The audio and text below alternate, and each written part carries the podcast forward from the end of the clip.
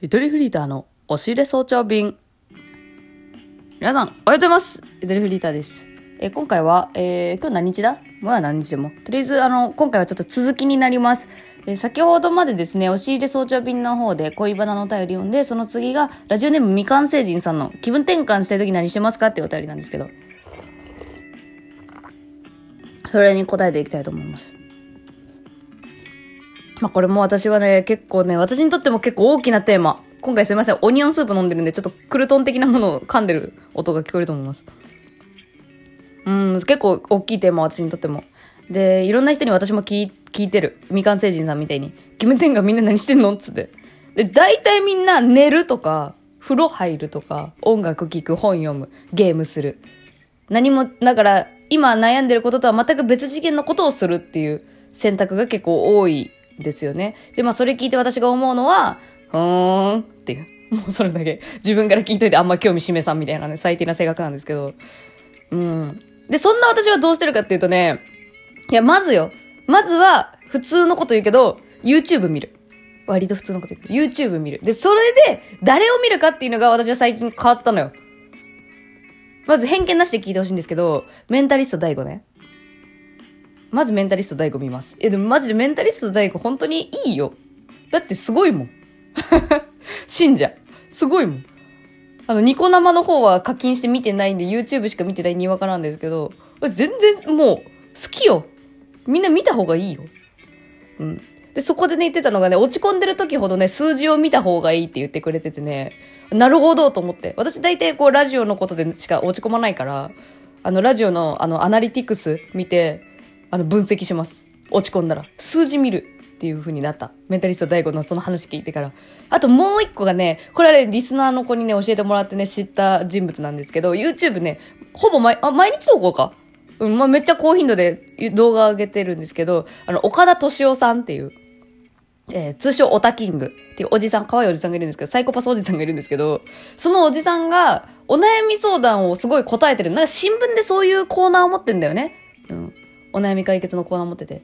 だから、人のお悩み相談に答える時もすごいスカッとするし、あのー私が好きだったのはその岡田敏夫さんの自分が悩んだ時どうしてるかっていう話をしてる時があって、いや、こんなひょうひょうとしたおじさん悩んでることあるんかいと思ってさ、すごい気になったのよ。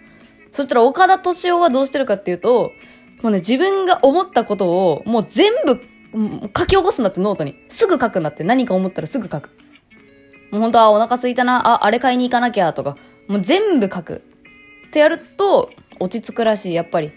一度出力、出、出力するのがいいんだね、多分。とは思った。で、これを見たときに、あ、それメンタリスト大悟も、その、もともといじめられっ子だったのよ。で、そのいじめられっ子だったのが生まれ変わった瞬間っていうのがあって、まあもういじめられてる生活が嫌だから、まず紙を用意して、こう、その紙の真ん中に線をパーッと引いたのよ。で、右と左に分けたの。で、左側には、今までの自分を羅列するスペックを書いていく自分の。で、その右側、線の右側の方には、これからなりたい自分をバーって書いていくっていう。でもそれを全部実行した。学年でテスト1位取るとかなんかそういう系だった気がするけど。みたいな感じで紙に書き起こしたっていうエピソードも思い出したの。だから、あ、やってるんだと思って、こういう、旗から見るとすごい淡々としてるように見える人というか、うまいこと生きてるんだろうなって思える人っていうのはそういうことしてるんだと思って。で、私も割とそうするようにしてる。もう、鵜呑み。単純やから、鵜呑み。私もすぐ書き起こすようにする。あとね、いいなって思ったのが、4分割くらいして紙を、4分割縦と横に線引いて、で、自分がコントロールできることとできないことを分ける。あと、まあ自分の好きなカテゴリー作る。なんか早めにやらないといけないこととか、しなくちゃいけないと思い込んでることとか、まあなんか自分の好きなカテゴリーに分けて、それぞれ割り振っていくんだけど、これかなり良かった、私は。自分ではコントロールできないことで悩みすぎてる、私たちは。っていうことをまず知ることができるんで、これどうだろう？うん、ノートに書いてみるのどうですかねまあ、それすらもめんどくせえなと思ったら、あ、てかそれだわ。あのね、私がそのメンタリスト第5とかの動画見ようって思ったきっかけが一つあって、あの、右脳左脳診断みたいなのがあったんですよ。ネットに転がってたやつだけど、あの、トーク詳細リンク貼っときますわ。私が実際に見たやつ。それで、えー自分自身はインプットを、インプットとアウトプットそれぞれどっちの脳みそが働いてるかっていうのを調べられる診断なんですけど、知ってるかもしれんな。有名なのかもしれん。もしかしたら。ちょっと今説明しよっか。どんな感じでやるか。まず、インプットがどっちの脳みそなのか知るためには、えー、両手をギュッとします。えー、右手と左手合掌のポーズして、それを、あの、指と指を合わせてギューって、あの、お祈りのポーズみたいな感じギューってやって、神様お願いしますの方のポーズ。その時に、親指は、えー、下の方に親指、あ、あ、親指が下に来るのはどっちの手ですか？どっちの手が親指下に行ってますか？その下に行ってる方が左手だった場合、左脳派。右手が親指下だったら右脳派なんですけど、まあ、右脳左脳ってどういう感じがみんな分かってるから、そもそも。左脳は理論派、メガネキャラみたいな。で、右脳派は、えー、感情、感情的なな芸術家タイプみたいな感じのイメージでいいと思うんだけど、私ね、インプットは左脳だったんですよ。インプットがメガネキャラだったの。これ私意外で自分的には。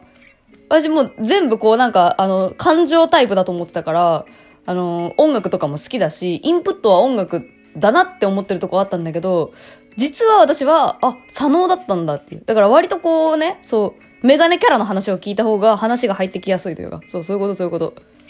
ちょっと未完成人さんもやってみて。もし左脳派だったら私と一緒やからメンタリスト大悟見た方がいいよ。布教してるだけになっちゃった。あと、とし、あの、あ、岡田敏夫さんね。で、次が、えー、アウトプット。アウトプットを調べる方法は腕を組みます。はい、これで、腕が下に来るのはどっちの腕ですか？はい。これで右腕が下だったら右脳、左腕が下だったら左脳。で、私はアウトプットは右脳だったんですよね。だからもうご覧の通り、こう、ラジオで喋るとか、そういう、あでも、喋る行為って割と左脳な気もするんだけどね。わかんないわかんない。まあまあ、右脳でした、私は。絵を描いたり、歌を歌ったりとか、する方が好き。やりやすい、得意みたいな。そんな感じ。で逆の人は逆よ。うん。わからん。左脳の人のアウトプットわからん。ごめん、わからんから。私、右脳やから。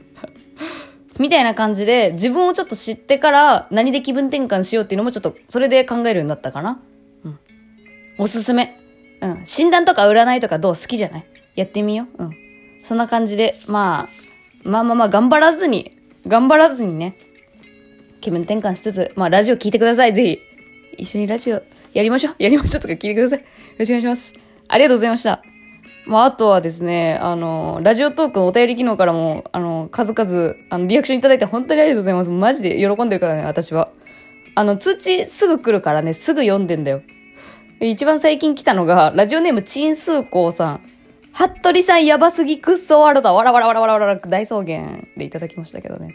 いや、久しぶりに見たこのクソワロタとかのコメントもらうの。久しぶりなんかラジオ、ラジオトークでクソワロタっていう言葉見るの久しぶりかもしれん。この、インターネットユーザーっぽい人少ないんだよね。多分。ラジオ聞いてる人って。まあ、インターネットユーザーなんですけど、私がインターネットラジオやってるから。なんて言えばいいのかなあの、2ちゃん用語みたいな。うん。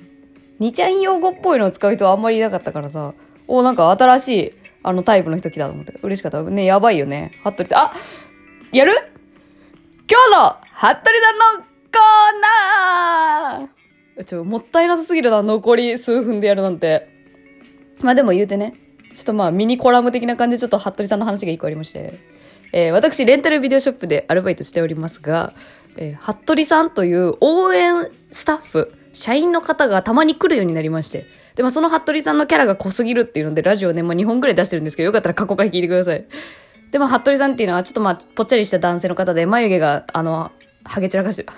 眉毛が、あの、あの、薄いおとお男性の方なんですけど、まあ、ちょっと生きりがすごい地獄の三沢みたいな感じの人でさ、で、昨日ね、シュート被ったね、服部チャンス来たと思ってさ、もう私はもうずっとニコニコしちゃうんだけど、もうね、さすがにね、服部さん慣れてたね、もう。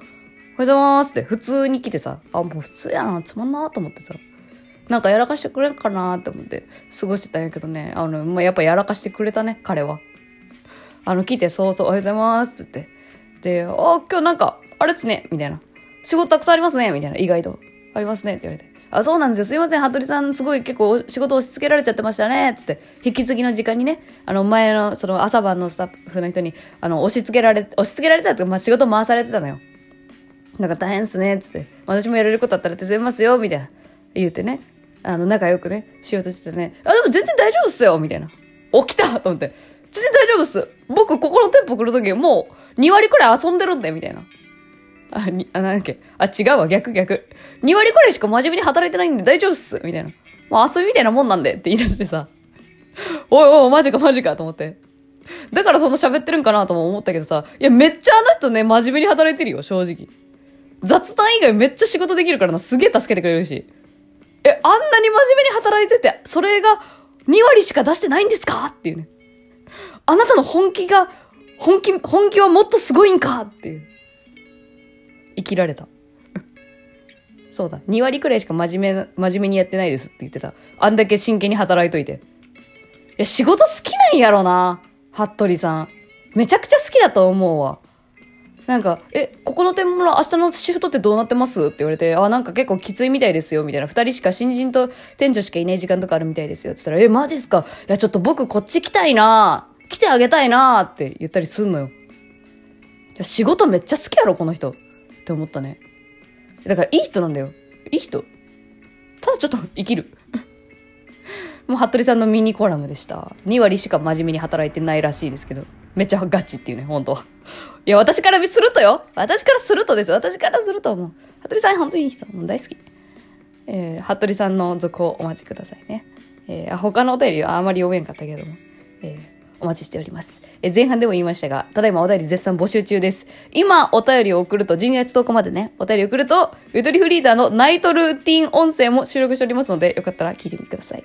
初めて私がね、バイト先から収録してるんで、バイト先の終わりからね、私がバイト先の人に、あ、それこそ服部さんかもしれない。お疲れ様ですって言いながら帰るところから収録したんで、よかったらね、お便り投稿してみてください。よろしくお願いします。以上、ゆとりフリーダーでした。えー今日も一日、素敵な一日にしてくださいね。それでは、また。バイバーイ。